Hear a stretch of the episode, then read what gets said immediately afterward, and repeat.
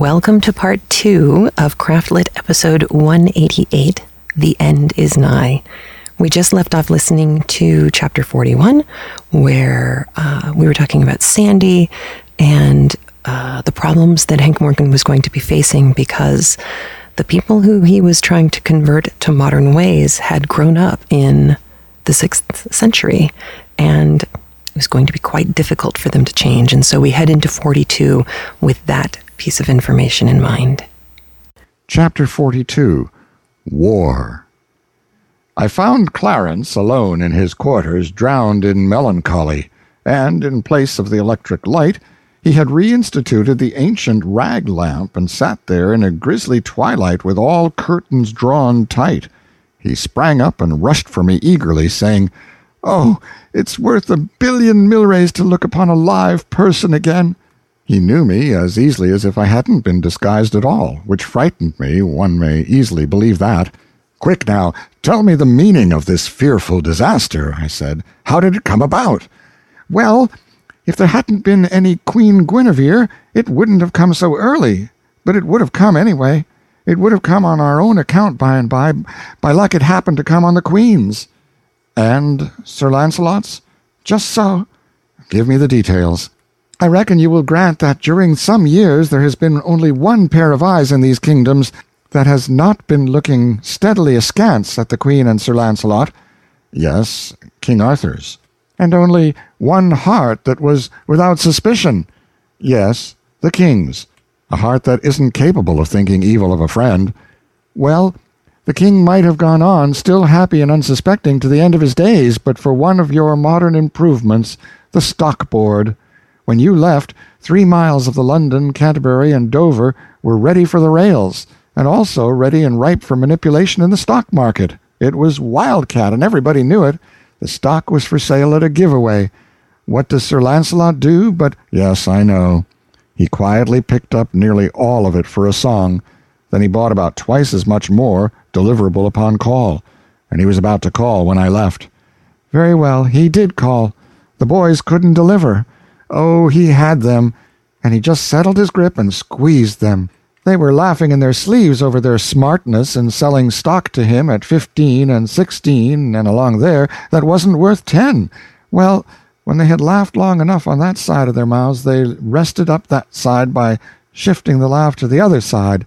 That was when they compromised with the Invincible at two hundred and eighty-three. Good land! He skinned them alive, and they deserved it.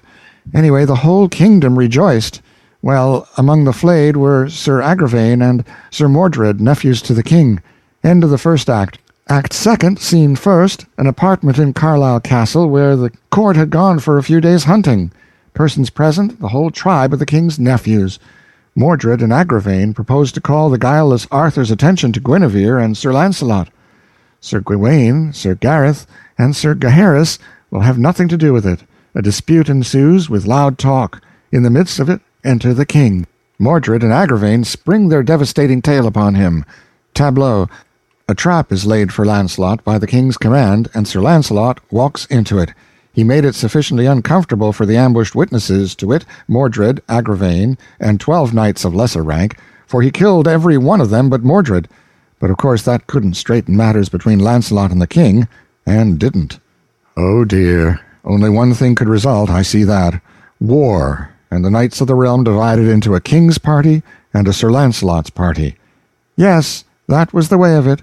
The king sent the queen to the stake, proposing to purify her with fire. And Launcelot and his knights rescued her, and in doing it slew certain good old friends of yours and mine, in fact, some of the best we ever had, to wit, Sir Belias le Orgulous, Sir Segwarides, Sir Griflet le Fils de Dieu, Sir Brandiles, Sir Aglovale. Oh, you tear out my heartstrings. Wait, I'm not done yet.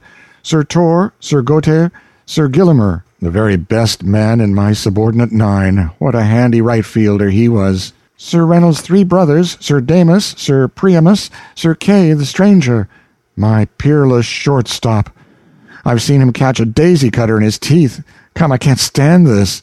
Sir Driant, Sir Lambegus, Sir Herminde, Sir Pertilope, Sir Perimones, and whom do you think?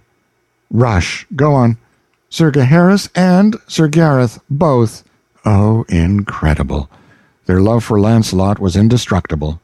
Well, it was an accident. They were simply onlookers. They were unarmed, and were merely there to witness the Queen's punishment. Sir Launcelot smote down whoever came in the way of his blind fury, and he killed these without noticing who they were. Here is an instantaneous photograph one of our boys got of the battle. It's for sale on every newsstand. There, the figures nearest the Queen are Sir Launcelot with his sword up, and Sir Gareth gasping his last breath. You can catch the agony in the Queen's face through the curling smoke. It's a rattling battle picture. Indeed it is. We must take good care of it. Its historical value is incalculable. Go on. Well, the rest of the tale is just war, pure and simple. Launcelot retreated to his town and castle of Joyous Gard, and gathered there a great following of knights. The king, with a great host, went there, and there was desperate fighting during several days, and, as a result, all the plain around was paved with corpses and cast iron. Then the church patched up a peace between Arthur and Launcelot, and the queen, and everybody, everybody but Sir Gawaine. He was bitter about the slaying of his brothers Gareth and Gaheris, and would not be appeased. He notified Launcelot to get him thence, and make swift preparation, and look to be soon attacked. So Launcelot sailed to his duchy of Guienne with his following, and Gawaine soon followed with an army, and he beguiled Arthur to go with him. Arthur left the kingdom in Sir Mordred's hands until you should return. Ah, a king's customary wisdom. Yes, Sir Mordred set himself at once to work to make his kingship permanent. He was going to marry Guinevere as a first move, but she fled and shut herself up in the Tower of London. Mordred attacked. The Bishop of Canterbury dropped down on him with the interdict. The king returned. Mordred fought him at Dover, at Canterbury, and again at Barham Down. Then there was talk of peace and a composition. Terms, Mordred to have Cornwall and Kent during Arthur's life, and the whole kingdom afterward. Well, upon my word, my dream of a republic to be a dream, and so remain. Yes, the two armies lay near Salisbury. Gawaine, Gawaine's head is at Dover Castle, he fell in the fight there. Gawaine appeared to Arthur in a dream, at least his ghost did, and warned him to refrain from conflict for a month, let the delay cost what it might. But battle was precipitated by an accident. Arthur had given order that if a sword was raised during the consultation over the proposed treaty with Mordred, sound the trumpet and fall on, for he had no confidence in Mordred. Mordred had given a similar order to his people. Well, by and by an adder bit a knight's heel. The knight forgot all about the order and made a slash at the adder with his sword. Inside of half a minute those two prodigious hosts came together with a crash. They butchered away all day. Then the king... Uh, however, we have started something fresh since you left. Our paper has. No, what is that? War correspondence. Why, that's good. Yes, the paper was booming right along, for the interdict made no impression, got no grip, while the war lasted. I had war correspondence with both armies. I will finish that battle by reading you what one of the boys says. Then the king looked about him, and then was he ware of all his host, and all of his good knights were left no more on live, but two knights, that was Sir Lucan de Butlere, and his brother Sir Bedivere, and they were full sore wounded. Jesu mercy, said the king, where are all my noble knights becomen? Alas, that ever I should see this doleful day! For now, said Arthur, I am come to mine end, but would to God I wist where were that traitor Sir Mordred that hath caused all this mischief. Then was King Arthur ware where Sir Mordred leaned upon his sword among a great heap of dead men. Now give me my spear, said Arthur unto Sir Lucan, for yonder I have espied the traitor that all this woe hath wrought. Sir, let him be, said Sir Lucan, for he is unhappy, if ye pass this unhappy day, ye shall be right well revenged upon him. Good Lord, remember ye of your night's dream, and what the spirit of Sir Gawaine told you this night. Yet God of his great goodness hath preserved you hitherto. Therefore, for God's sake, my lord, leave off by this. For blessed be God ye have won the field, for here we be three on live, and with Sir Mordred is none on live. And if ye leave off now, this wicked day of destiny is past. Tide me death, betide me life, said the king. Now I see him yonder alone. He shall never escape mine hands, for at a better avail shall I never have him. God speed you well, said Sir Bedivere. Then the king gat his spear in both his hands, and ran toward Sir Mordred, crying, Traitor, now is thy death day come. And when Sir Mordred heard Sir Arthur, he ran until him with his sword drawn in his hand. And then King Arthur smote Sir Mordred under the shield, with a foin of his spear throughout the body more than a fathom. And when Sir Mordred felt that he had his death's wound, he thrust himself with the might that he had up to the butt of King Arthur's spear. And right so he smote his father Arthur with his sword holden in both his hands, on the side of the head, that the sword pierced the helmet and the brain pan, and therewithal Sir Mordred fell stark dead to the earth, and the noble Arthur fell in a swoon to the earth, and there he swooned oft times. That is a good piece of war correspondence, Clarence. You are a first-rate newspaper man. Well, is the king all right? Did he get well? Poor soul, no, he is dead. I was utterly stunned. It had not seemed to me that any wound could be mortal to him. And the Queen, Clarence. She is a nun in Almesbury. What changes! In such a short while. It is inconceivable. What next, I wonder? I can tell you what next. Well? Stake our lives and stand by them.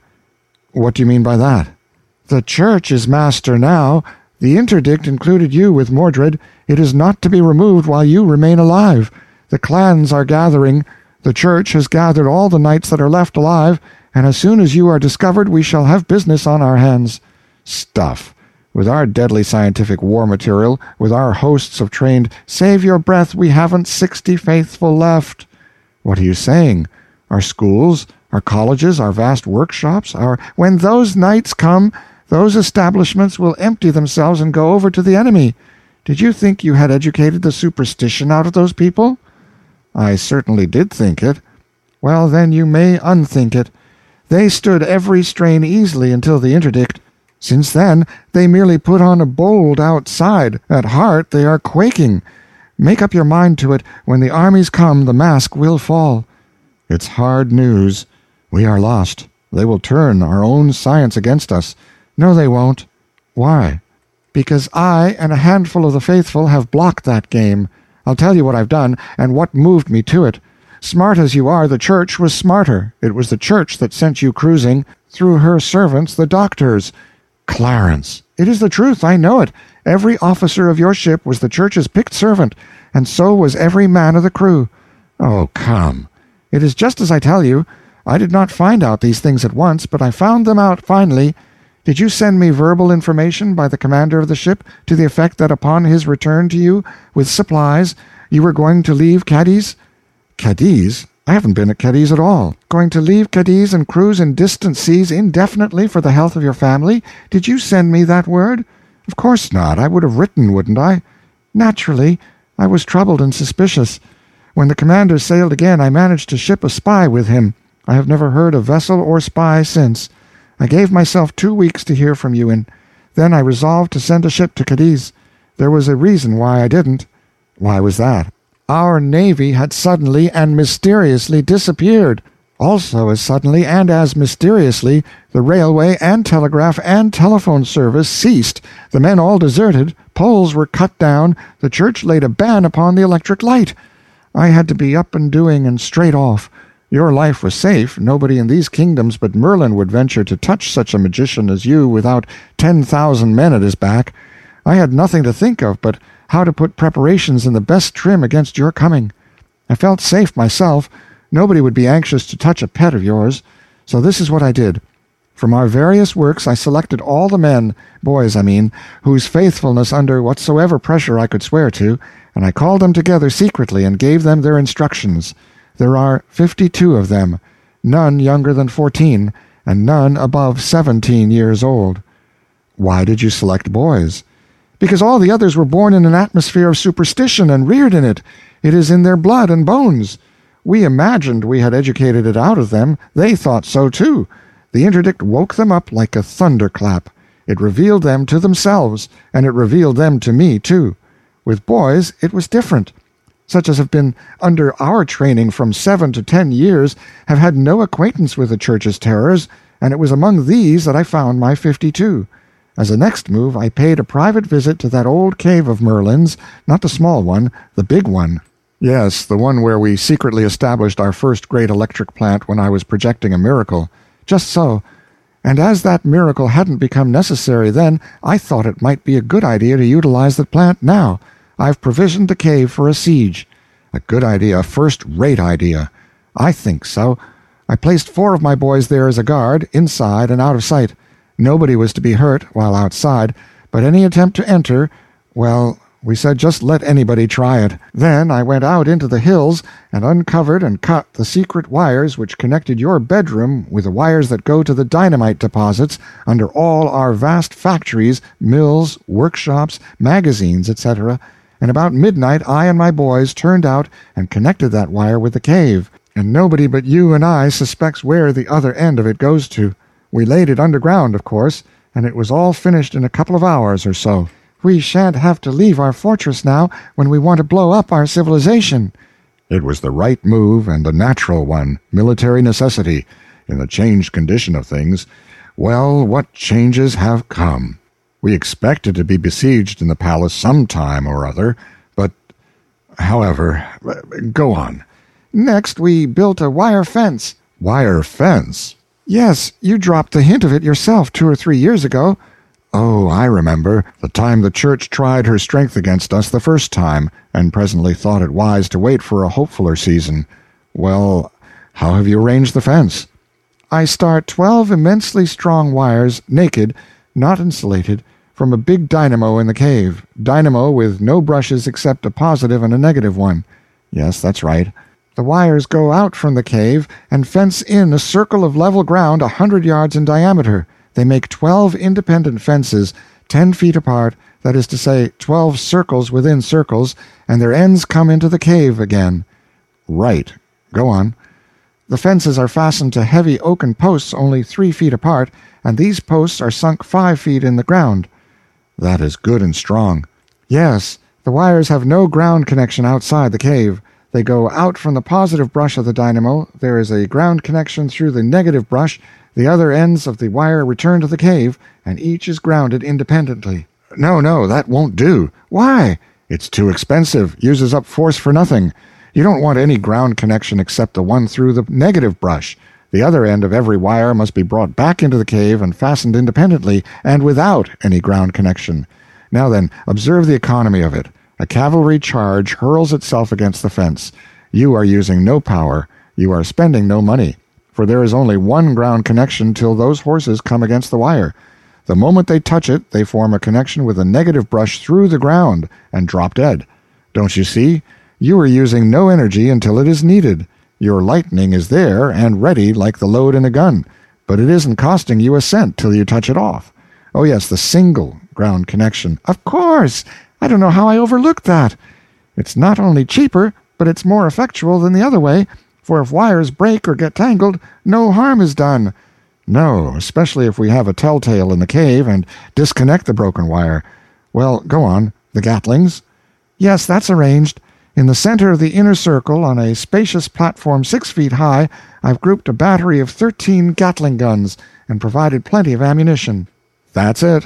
They command every approach, and when the church's knights arrive, there's going to be music the uh, brow of the precipice over the cave. I've got a wire fence there, and a Gatling. They won't drop any rocks down on us. Well, and the glass cylinder dynamite torpedoes? That's attended to. It's the prettiest garden that was ever planted.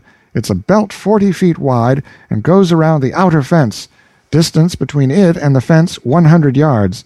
Kind of neutral ground that space is. There isn't a single square yard of that whole belt but is equipped with a torpedo. We laid them on the surface of the ground and sprinkled a layer of sand over them. It's an innocent-looking garden, but you let a man start in to hoe it once, and you'll see. You tested the torpedoes? Well, I was going to, but... But what? Why, it's an immense oversight not to apply a... Test? Yes, I know. But they're all right. I laid a few in the public road beyond our lines, and they've been tested. Oh, that alters the case. Who did it? A church committee. How kind. Yes, they came to command us to make submission. You see, they didn't really come to test the torpedoes. That was merely an incident. Did the committee make a report? Yes, they made one. You could have heard it a mile. Unanimous? That was the nature of it. After that, I put up some signs for the protection of future committees, and we've had no intruders since.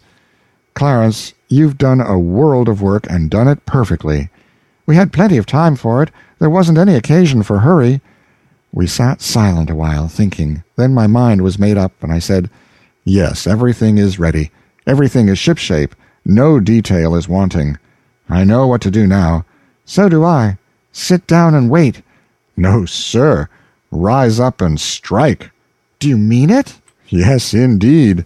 The defensive isn't in my line, and the offensive is. That is, when I hold a fair hand, two thirds as good a hand as the enemy. Oh, yes, we'll rise up and strike. Uh, that's our game. A hundred to one, you are right. When does the performance begin? Now. We'll proclaim the Republic. Well, that will precipitate things, sure enough. It will make them buzz, I tell you. England will be a hornet's nest before noon tomorrow, if the Church's hand hasn't lost its cunning, and we know it hasn't. Now, you write, and I'll dictate thus Proclamation. Be it known unto all, whereas the king having died and left no heir, it becomes my duty to continue the executive authority vested in me until a government shall have been created and set in motion. The monarchy has lapsed. It no longer exists. By consequence, all political power has reverted to its original source, the people of the nation. With the monarchy, its several adjuncts died also. Wherefore there is no longer a nobility, no longer a privileged class, no longer an established church. All men are become exactly equal. They are upon one common level, and religion is free. A republic is hereby proclaimed, as being the natural estate of a nation when other authority has ceased. It is the duty of the British people to meet together immediately, and by their votes elect representatives and deliver into their hands the government. I signed it, the boss, and dated it from Merlin's Cave. Clarence said, Why, that tells where we are, and invites them to call right away. That is the idea. We strike, by the proclamation, then it's their innings. Now have the thing set up and printed and posted right off. That is, give the order. Then, if you got a couple of bicycles handy at the foot of the hill, ho for Merlin's Cave. I shall be ready in ten minutes. What a cyclone there is going to be tomorrow when this piece of paper gets to work. It's a pleasant old palace, this is. I wonder if we shall ever again. But never mind about that. End of chapter 42. Well, again, Twain made an interesting choice when he had Clarence read the war correspondence version of The Death of Arthur. That was lifted from Malory again. And it's, you know, there's speculation about why why Twain did that. Was it just because it was so famous and, and people knew it? And so rather than, you know, war against people's memory of Malory's version, he would just use it, or or if it was that um, he really just couldn't bring himself to kill off Arthur on his own. Uh, interesting how he brought up to date, you know, brought it around to the Lancelot and Guinevere uh, issue, and and you know modernized it a bit for for his uh, his placement of them in his in his own history, but but it still winds up being the end of Camelot, and um, and poor Clarence and all of the things Clarence has done. I mean, this chapter was called War, and war hasn't happened yet, but certainly the the battle plans have been drawn up, and uh, and I'm going to take you right now into chapter 43, the Battle of the Sand Belt. In Merlin's cave, Clarence and I, and 52 fresh, bright, well educated, clean minded young British boys. At dawn, I sent an order to the factories and to all our great works to stop operations and remove all life to a safe distance, as everything was going to be blown up by secret mines. And no telling at what moment, therefore, vacate at once. These people knew me and had confidence in my word. They would clear out without waiting to part their hair, and I could take my own time about dating the explosion. You couldn't hire one of them to go back during the century if the explosion was still impending. We had a week of waiting. It was not dull for me because I was writing all the time. During the first three days, I finished turning my old diary into this narrative form. It only required a chapter or so to bring it down to date. The rest of the week I took up in writing letters to my wife. It was always my habit to write to Sandy every day, whenever we were separate, and now I kept up the habit for love of it, and of her, though I couldn't do anything with the letters, of course, after I had written them. But it put in the time, you see, and was almost like talking. It was almost as if I was saying, Sandy, if you and Hello Central were here in the cave instead of only your photographs, what good times we could have. And then, you know, I could imagine the baby goo-gooing something out in reply, with its fists in its mouth and itself stretched across its mother's lap on its back, and she laughing and admiring and worshipping, and now and then tickling under the baby's chin to set it cackling, and then maybe throwing in a word of answer to me herself, and so on and so on. Well, don't you know, I could sit there in the cave with my pen and keep it up that way by the hour with them. Why, it was almost like having us all together again. I had spies out every night, of course, to get news. Every report made things look more and more impressive. The hosts were gathering, gathering. Down all the roads and paths of England the knights were riding, and priests rode with them to hearten these original crusaders, this being the Church's war. All the nobilities, big and little, were on their way, and all the gentry. This was all as was expected. We should thin out this sort of folk to such a degree that the people would have nothing to do but just step to the front with their republic and Ah, what a donkey I was. Toward the end of the week, I began to get this large and disenchanting fact through my head that the mass of the nation had swung their caps and shouted for the Republic for about one day, and there an end. The church, the nobles, and the gentry then turned one grand, all disapproving frown upon them and shriveled them into sheep. From that moment the sheep had begun to gather to the fold, that is to say, the camps, and offer their valueless lives and their valuable wool to the righteous cause. Why, even the very men who had lately been slaves were in the righteous cause, and glorifying it, praying for it, sentimentally slabbering over it, just like all the other commoners. Imagine such human muck as this. Conceive of this folly. Yes, it was now Death to the Republic everywhere, not a dissenting voice. All England was marching against us. Truly, this was more than I had bargained for. I watched my fifty-two boys narrowly, watched their faces, their walk, their unconscious attitudes. For all these are a language, a language given us purposely, that it may betray us in times of emergency when we have secrets which we want to keep. I knew that that thought would keep saying itself over and over again in their minds and hearts all England is marching against us, and ever more strenuously imploring attention with each repetition, even more sharply realizing itself to their imaginations, until even in their sleep they would find no rest from it, but hear the vague and flitting creatures of the dream say, All England, all England is marching against you. I knew all this would happen. I knew that ultimately the pressure would become so great that it would compel utterance.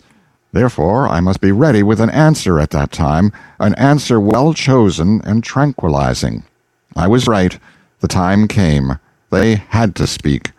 Poor lads, it was pitiful to see. They were so pale, so worn, so troubled.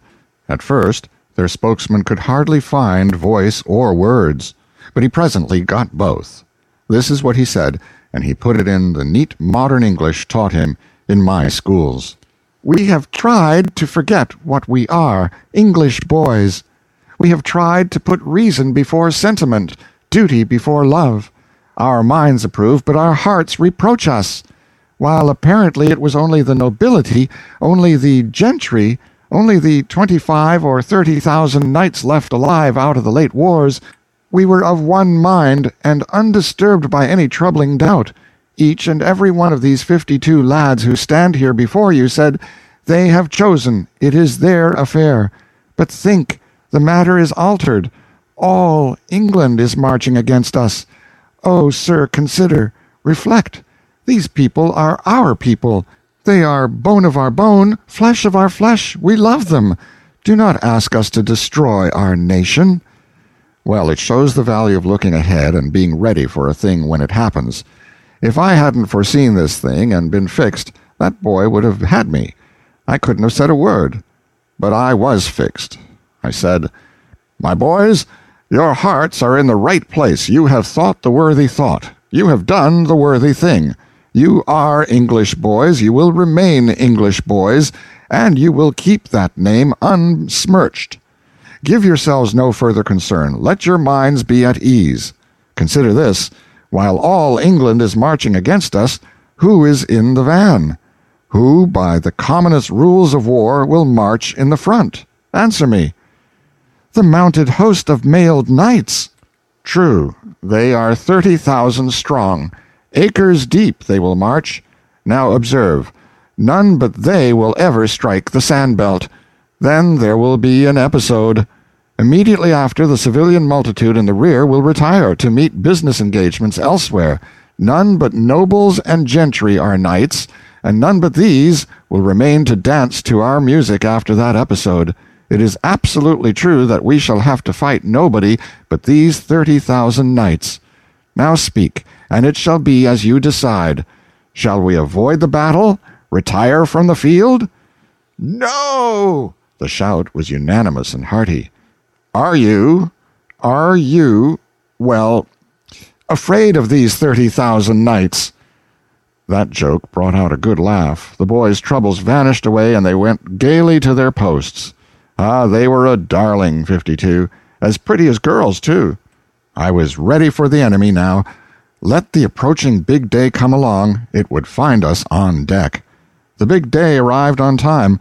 At dawn, the sentry on watch in the corral came into the cave and reported a moving black mass under the horizon and a faint sound which he thought to be military music.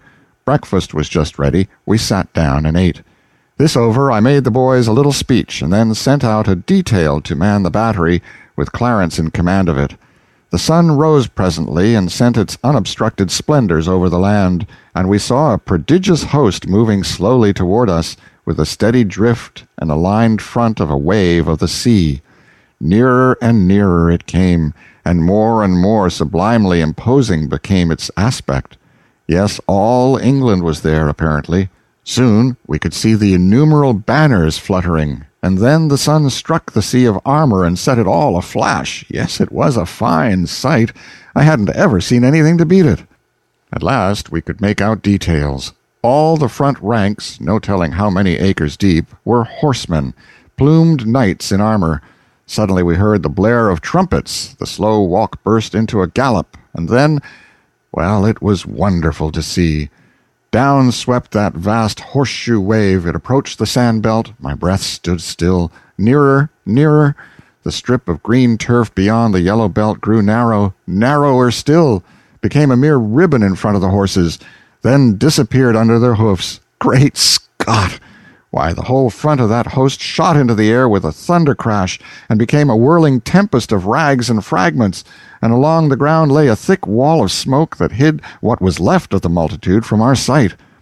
Time for the second step in the plan of campaign. I touched a button and shook the bones of England loose from her spine. In that explosion, all our noble civilization factories went up in the air and disappeared from the earth. It was a pity, but it was necessary. We could not afford to let the enemy turn our own weapons against us. Now ensued one of the dullest quarter hours I had ever endured. We waited in a silent solitude, enclosed by our circles of wire, and by a circle of heavy smoke outside of these. We couldn't see over the wall of smoke, and we couldn't see through it but at last it began to shred away lazily, and by the end of another quarter hour the land was clear and our curiosity was enabled to satisfy itself. No living creature was in sight. We now perceived that additions had been made to our defenses. The dynamite had dug a ditch more than a hundred feet wide all around us and cast up an embankment some twenty-five feet high on both borders of it. As to destruction of life, it was amazing. Moreover, it was beyond estimate. Of course, we could not count the dead because they did not exist as individuals, but merely as homogeneous protoplasm with alloys of iron and buttons. No life was in sight, but necessarily there must have been some wounded in the rear ranks who were carried off the field under cover of the wall of smoke. There would be sickness among the others. There always is after an episode like that. But there would be no reinforcements. This was the last stand of the chivalry of England. It was all that was left of the order after the recent annihilating wars. so I felt quite safe in believing that the utmost force that could for the future be brought against us would be but small, that is, of knights. I therefore issued a congratulatory proclamation to my army in these words Soldiers, champions of human liberty and equality, your general congratulates you. In the pride of his strength and the vanity of his renown, an arrogant enemy came against you. You were ready. The conflict was brief, on your side, glorious. This mighty victory, having been achieved utterly without loss, stands without example in history. So long as the planets shall continue to move in their orbits, the Battle of the Sand Belt will not perish out of the memories of men. The Boss. I read it well, and the applause I got was very gratifying to me. I then wound up with these remarks. The war with the English nation, as a nation, is at an end. The nation has retired from the field and the war. Before it can be persuaded to return, war will have ceased. This campaign is the only one that is going to be fought. It will be brief, the briefest in history. Also, the most destructive to life, considered from the standpoint of proportion of casualties to numbers engaged. We are done with the nation. Henceforth we deal only with the knights. English knights can be killed, but they cannot be conquered. We know what is before us. While one of these men remains alive, our task is not finished. The war is not ended. We will kill them all. Loud and long continued applause. I picketed the great embankments thrown up around our lines by the dynamite explosion, merely a lookout of a couple of boys to announce the enemy when he should appear again. Next, I sent an engineer and forty men to a point just beyond our lines on the south to turn a mountain brook that was there and bring it within our lines and under our command, arranging it in such a way that I could make instant use of it in an emergency. The forty men were divided into two shifts of twenty each, and were to relieve each other every two hours. In ten hours the work was accomplished. It was nightfall now, and I withdrew my pickets. The one who had had the northern outlook reported a camp in sight, but visible with the glass only. He also reported that a few knights had been feeling their way toward us, and had driven some cattle across our lines, but that the knights themselves had not come very near. That was what I had been expecting. They were feeling us, you see. They wanted to know if we were going to play that red terror on them again. They would grow bolder in the night, perhaps. I believed I knew what project they would attempt, because it was plainly the thing I would attempt myself if I were in their places, and as ignorant as they were. I mentioned it to Clarence. I think you are right, said he. It is the obvious thing for them to try. Well, then, I said, if they do it, they are doomed. Certainly. They won't have the slightest show in the world. Of course they won't. It's dreadful, Clarence. It seems an awful pity. The thing disturbed me so that I couldn't get any peace of mind for thinking of it and worrying over it. So, at last, to quiet my conscience, I framed this message to the knights. To the Honorable, the Commander of the Insurgent Chivalry of England, you fight in vain. We know your strength, if one may call it by that name. We know that at the utmost you cannot bring against us above five and twenty thousand knights. Therefore you have no chance, none whatever. Reflect. We are well equipped, well fortified. We number fifty-four. Fifty-four what? Men? No, minds. The capablest in the world, a force against which mere animal might may no more hope to prevail then may the idle waves of the sea hope to prevail against the granite barriers of England. Be advised. We offer you your lives. For the sake of your families, do not reject the gift. We offer you this chance, and it is the last. Throw down your arms. Surrender unconditionally to the Republic, and all will be forgiven. Signed, The Boss. I read it to Clarence, and said I proposed to send it by a flag of truce. He laughed the sarcastic laugh he was born with, and said, Somehow it seems impossible for you to ever fully realize what these nobilities are. Now let us save a little time and trouble. Consider me the commander of the knights yonder. Now then, you are the flag of truce. Approach and deliver me your message, and I will give you your answer. I humored the idea. I came forward under an imaginary guard of the enemy's soldiers, produced my paper, and read it through. For answer, Clarence struck the paper out of my hand, pursed up a scornful lip, and said with lofty disdain, Dismember me this animal, and return him in a basket to the base-born knave who sent him. Other answer have I none. How empty is theory in presence of fact! And this was just fact, and nothing else. It was the thing that would have happened. There was no getting around that. I tore up the paper and granted my mistimed sentimentalities a permanent rest. Then to business. I tested the electric signals from the Gatling platform to the cave, and made sure that they were all right. I tested and retested those which commanded the fences. These were signals whereby I could break and renew the electric current in each fence independently of the others at will. I placed the Brook connection under the guard and authority of three of my best boys, who would alternate in two hour watches all night and promptly obey my signal, if I should have occasion to give it, three revolver shots in quick succession. Sentry duty was discarded for the night, and the corral left empty of life. I ordered that quiet be maintained in the cave, and the electric lights turned down to a glimmer. As soon as it was good and dark, I shut off the current from all the fences, and then groped my way out to the embankment bordering our side of the great dynamite ditch. I crept to the top of it, and lay there on the slant of the muck to watch. But it was too dark to see anything. As for sounds, there were none. The stillness was deathlike. True, there were the usual night sounds of the country, the whir of night birds, the buzzing of insects, the barking of distant dogs, the mellow lowing of far-off kine. But these didn't seem to break the stillness, they only intensified it, and added a gruesome melancholy to it into the bargain. I presently gave up looking, the night shut down so black, but I kept my ears strained to catch the least suspicious sound, for I judged I had only to wait and I shouldn't be disappointed. However, I had to wait a long time. At last I caught what you may call indistinct glimpses of sound-dulled metallic sound. I pricked up my ears then and held my breath, for this was the sort of thing I had been waiting for. This sound thickened and approached from toward the north. Presently I heard it at my own level, the ridge top of the opposite embankment, a hundred feet or more away. Then I seemed to see a row of black dots appear along that ridge, Human heads? I couldn't tell. It mightn't be anything at all. You can't depend on your eyes when your imagination is out of focus. However, the question was soon settled. I heard that metallic noise descending into the great ditch. It augmented fast. It spread all along, and it unmistakably furnished me this fact. An armed host was taking up its quarters in the ditch. Yes, these people were arranging a little surprise party for us. We could expect entertainment about dawn, possibly earlier. I groped my way back to the corral now. I had seen enough. I went to the platform and signaled to turn the current on to the two inner fences. Then I went into the cave and found everything satisfactory there, nobody awake but the working watch.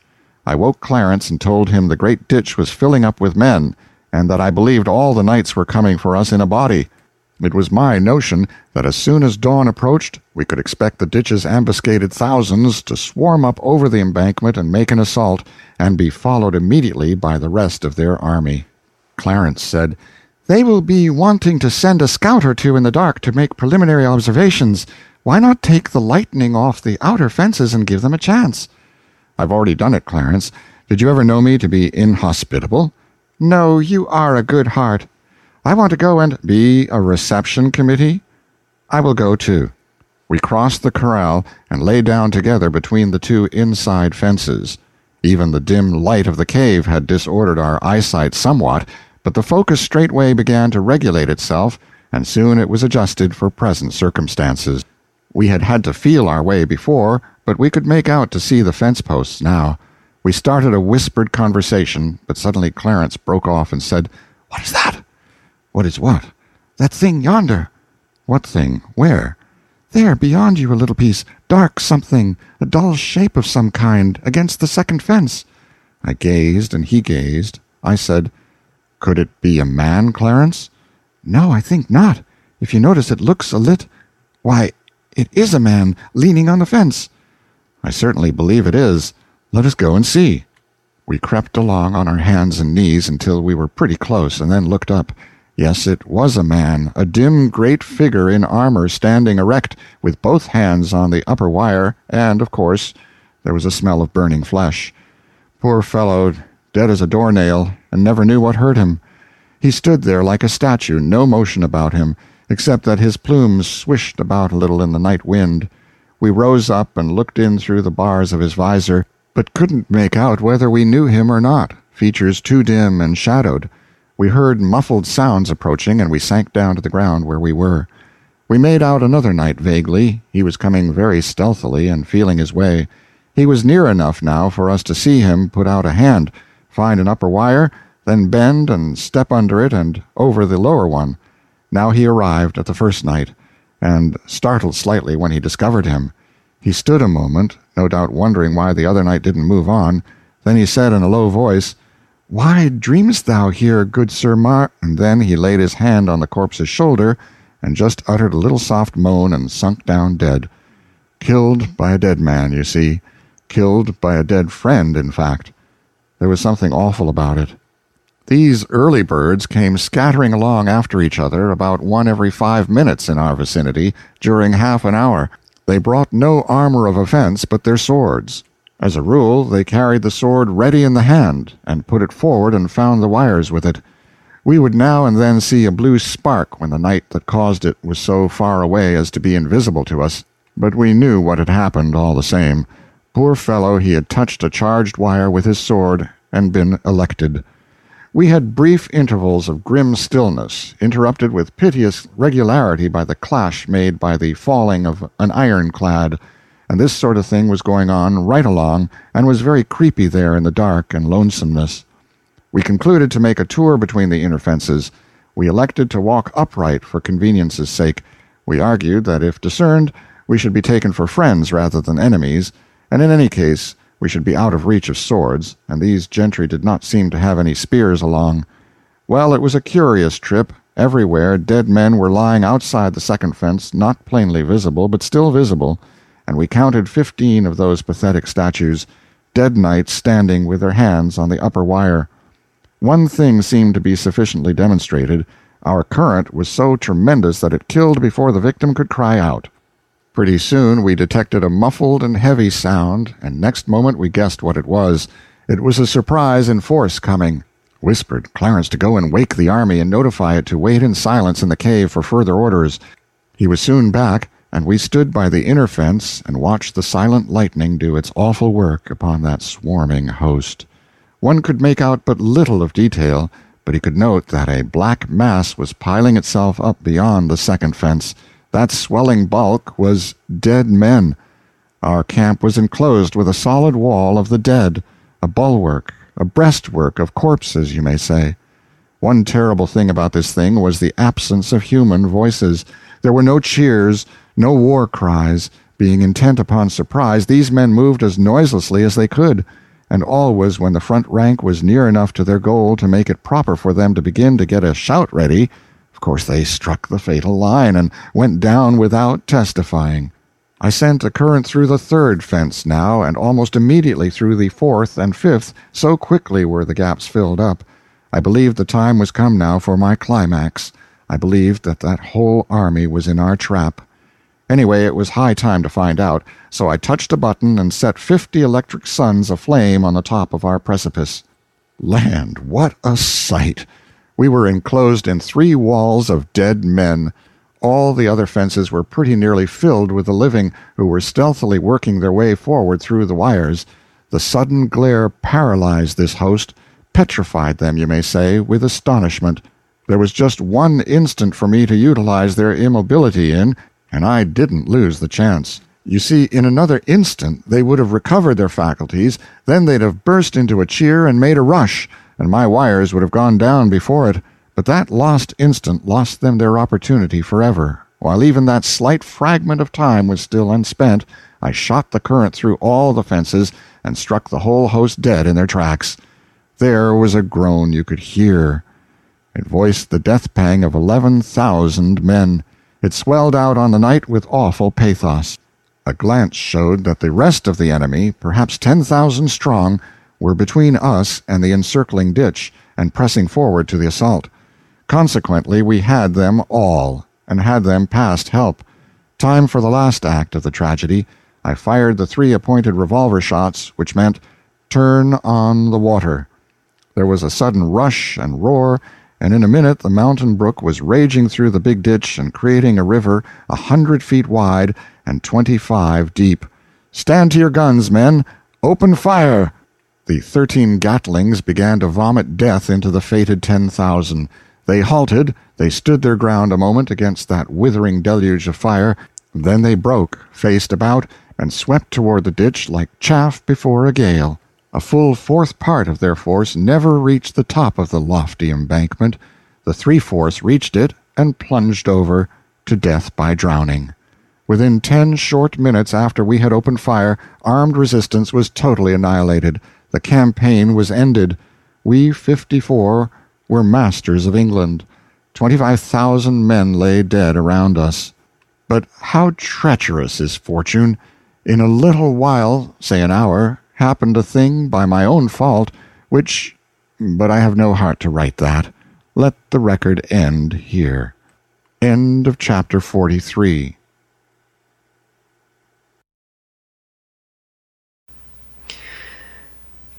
Is your jaw still on the floor? Here I am recording the Sunday after Armistice Day, or Veterans Day in the United States, the end of World War I, the peace signed at the 11th hour of the 11th day of the 11th month. And here we are listening to Mark Twain's story, written 25 years before World War I started. And what does he use? Electrified fences, trench warfare, and machine guns. The only other thing I can think of that's similar to this is John Adams in Letters Back to His Wife predicted the 4th of July. He talked about how the signing of the Declaration of Independence would in the future be celebrated by parades in the street, cheering people, and fireworks. He also predicted during the Continental Congress that if Jefferson's statement that would have ended slavery that had been put into the Declaration of Independence, if that didn't make it through committee, if it wasn't left in the document, that within 50 years, the problem of slavery would break the country in half. They've had to take that line out of movies before because they were afraid that no one would believe it. And this, I think, is probably this chapter is the reason that this book doesn't get taught very often. How how can you take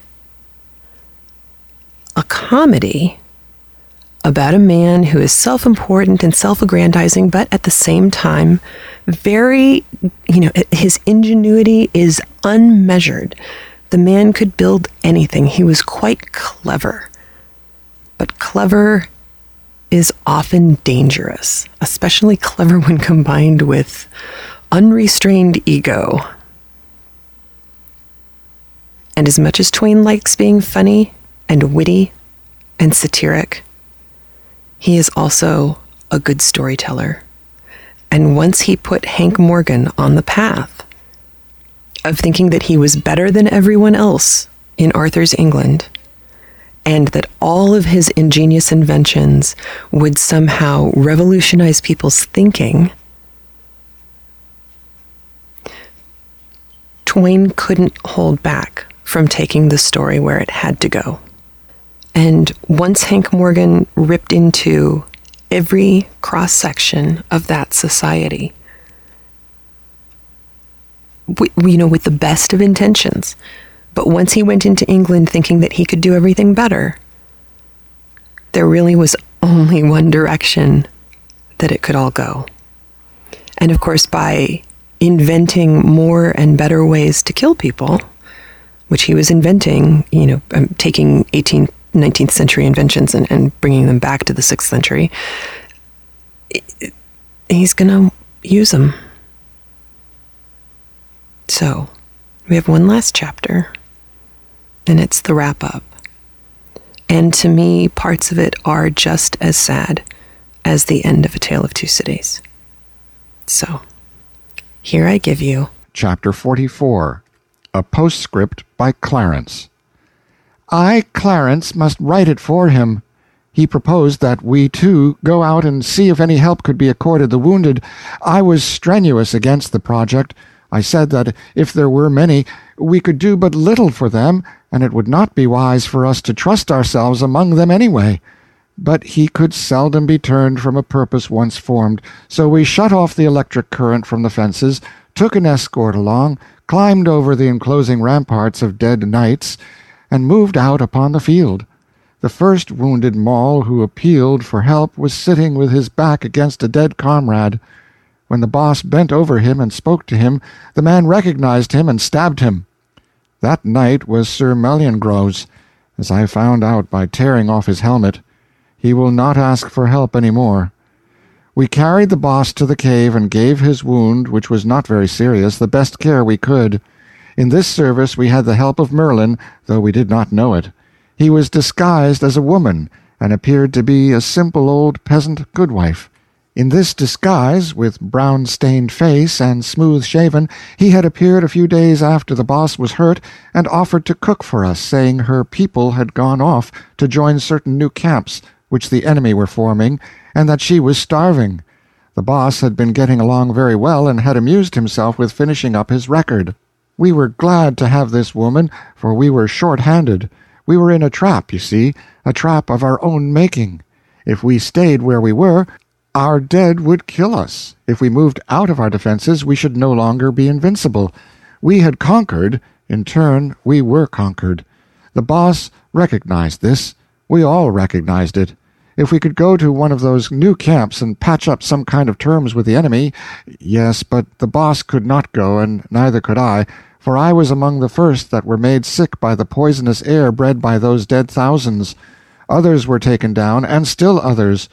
Tomorrow, tomorrow, it is here, and with that the end. About midnight I awoke and saw that hag making curious passes in the air above the boss's head and face, and wondered what it meant. Everybody but the dynamo watch lay steeped in sleep. There was no sound. The woman ceased from her mysterious foolery and started tiptoeing toward the door. I called out, Stop! What have you been doing?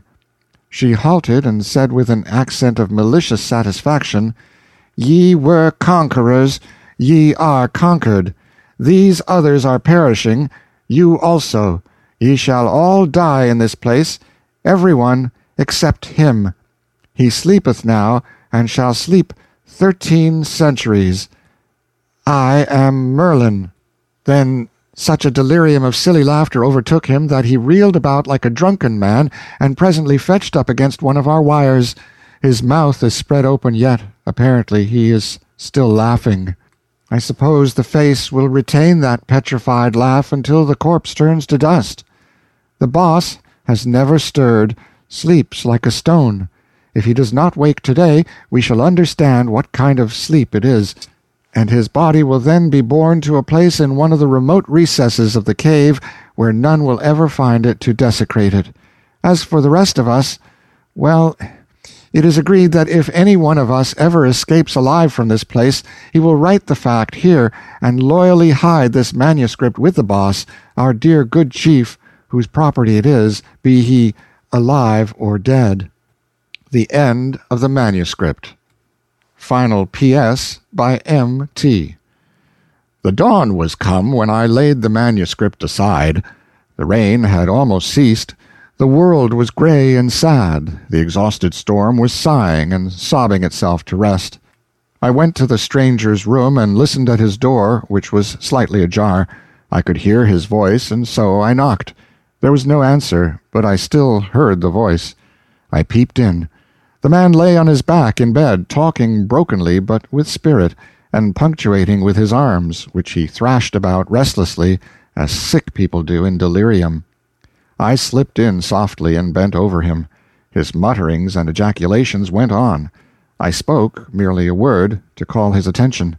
His glassy eyes and his ashy face were alight in an instant with pleasure, gratitude, gladness, welcome.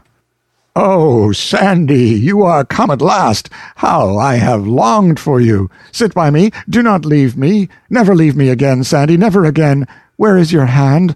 Give it me, dear. Let me hold it. There. Now, all is well. All is peace, and I am happy again. We are happy again. Isn't it so, Sandy? You are so dim, so vague. You are but a mist, a cloud, but you are here, and that is blessedness sufficient. And I have your hand. Don't take it away. It is for only a little while. I shall not require it long. Was that the child? Hello, Central? She doesn't answer. Asleep, perhaps? Bring her when she wakes, and let me touch her hands, her face, her hair, and tell her good-bye. Sandy? Yes, you are there. I, I lost myself a moment, and I thought you were gone. Have I been sick long? It must be so. It seems months to me, and such dreams. Such strange and awful dreams, Sandy. Dreams that were as real as reality. Delirium, of course, but so real. Why, I thought the king was dead. I, I thought you were in Gaul and couldn't get home. I thought there was a revolution. In the fantastic frenzy of these dreams, I thought that Clarence and I and a handful of my cadets fought and exterminated the whole chivalry of England. But even that was not the strangest. I seemed to be a creature out of a remote unborn age, centuries hence, and even that was as real as the rest.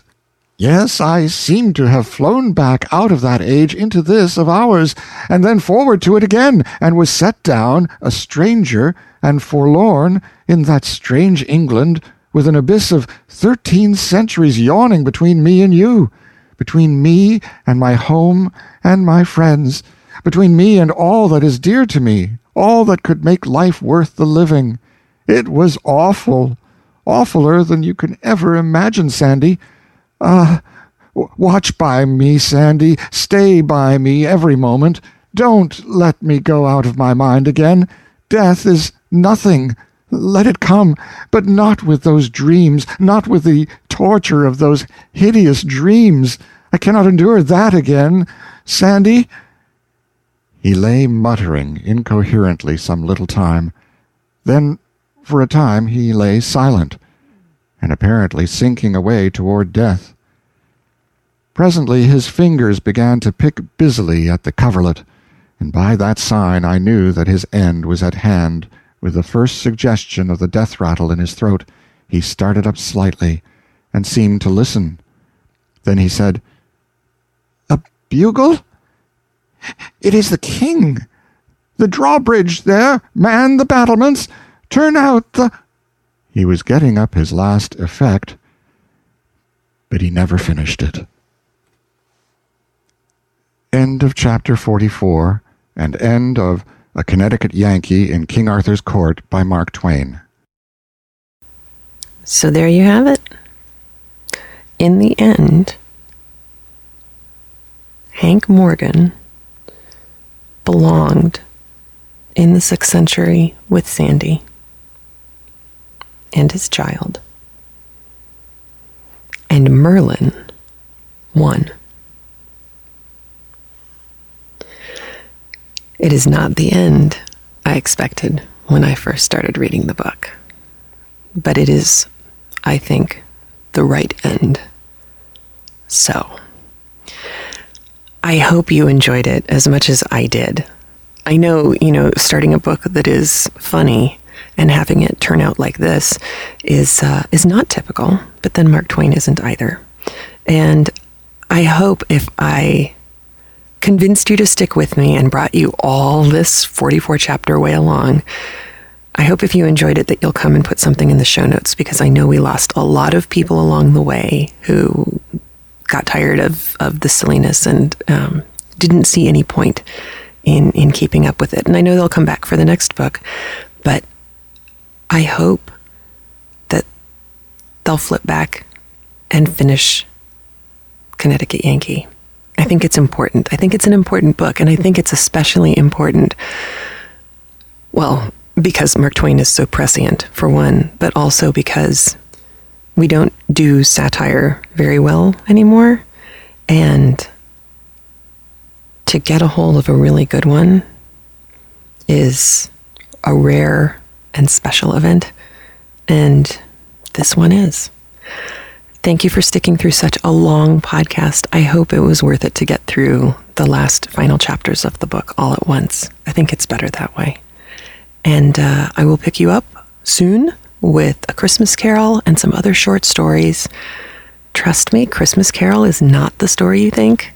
I mean, it is. You know, it's the three ghosts, it's Scrooge, it's all that stuff. But there's a lot more going on in Dickens' narration than you ever get from any of the movies or plays, and uh, and it's worth it's worth a listen. So, have a great week. Thank you for sticking with me on this long and fraught adventure, and uh, I'll talk to you soon. Have a great one. Bye. Please remember to support the people who support Craftlit. Visit Knitting Out Loud, listen while you knit, and Knit Circus online magazine, offering three rings of knitting, sewing, and fun. You can check out the winter issue at www.knitcircus.com. And Scribe Tutor, the online writing tutor offering personalized and convenient writing help for all ages. You can find more about Scribe Tutor at scribetutor.com and please visit the blogs and sites of Craftlit supporters. Those links can be found in the sidebar of the show notes. The show notes can be found at craftlit.com.